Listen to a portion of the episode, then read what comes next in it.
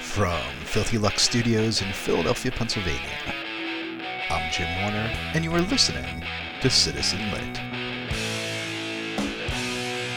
In today's microcast, some political poetry from Daniel M. Shapiro.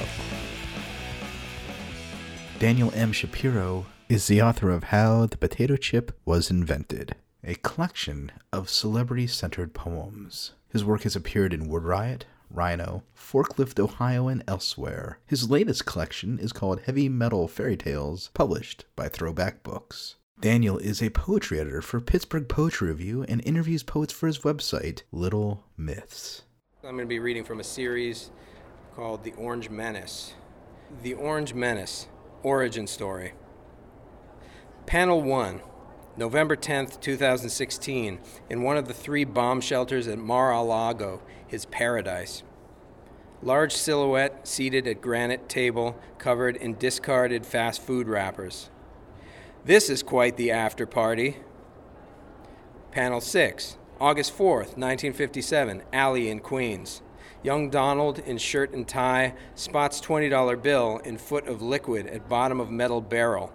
He reaches in to grab it, but feels constricting pain in his hands, the most intense agony. Yeah! Panel 15, January 1st, 1977, Times Square. Donald shares a New Year's kiss with his bride to be. With hands in South American peccary gloves, most rare, most luxurious leather, he touches her face. He remembers never to use bare hands to touch anyone or anything he loves. Panel 32, April 5, 1987, Staten Island Ferry. Donald combs his hair after it is blown in the wind for several minutes. This is the latest replacement for his real hair, which he ran his hands through as a boy. He hates this hair.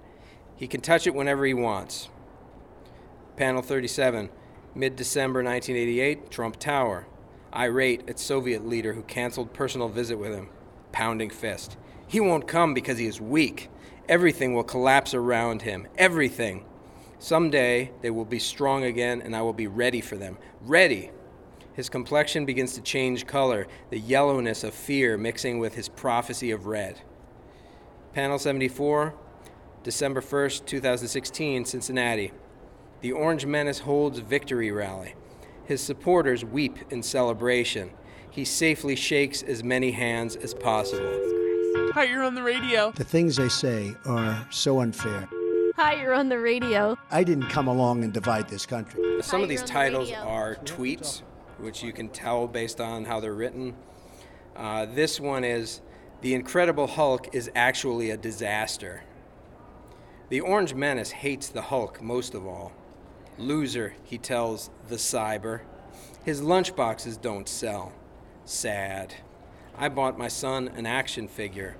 Broke in minutes, and my son is no tough guy.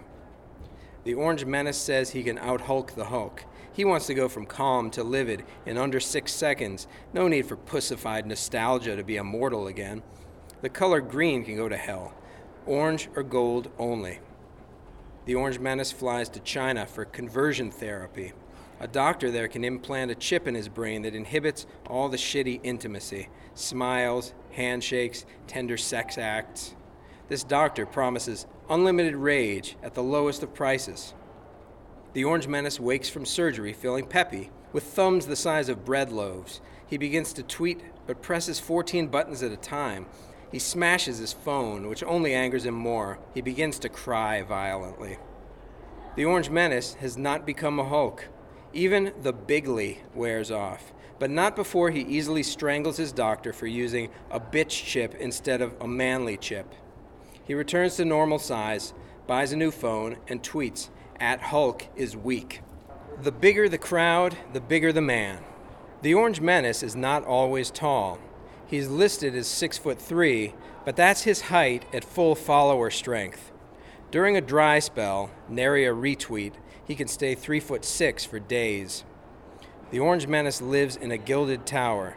No one else knows about the 36th floor, stocked with small suits and juice boxes. When love stays grown, he won't need this. The Orange Menace knows it's not the size of a crowd that matters. Evil is a bankroll.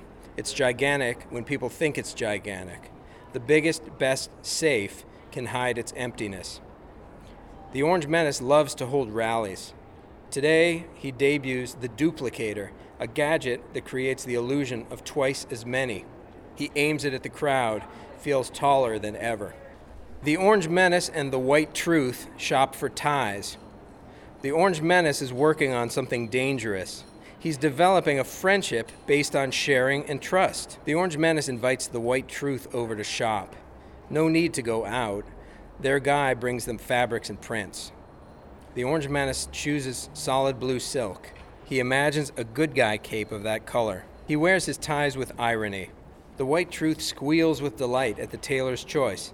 Blonde, the perfect blonde, topped with low key dog whistles. The White Truth always has the Orange Menace's ear. Make sure it can't chafe your hands when you use it, the White Truth says calmly to the Orange Menace. Make sure it's resistant to stains, the usual evidence. Elegy for the Orange Menace. The White Truth has been thinking about all the times his whiteness has been tainted. He remembers duels with Black Panther, the Falcon, El Gato Negro, how their blood trickled onto his crisp uniform to untuck a sheet. The White Truth channels all his pain into healing drops. He recites a poem. The triumph of will may bring the fallen back to our earth, this world of eternal struggle. It is not truth that matters, but victory, reason reserved only for the few. May our lies remain big, our terror a bridge. The White Truth cries enough tears to deny newsprint its ink. The climate around him changes. Orange liquid lifts from the ground to mix with clouds. It begins to rain. The white truth feels his eyes burning away.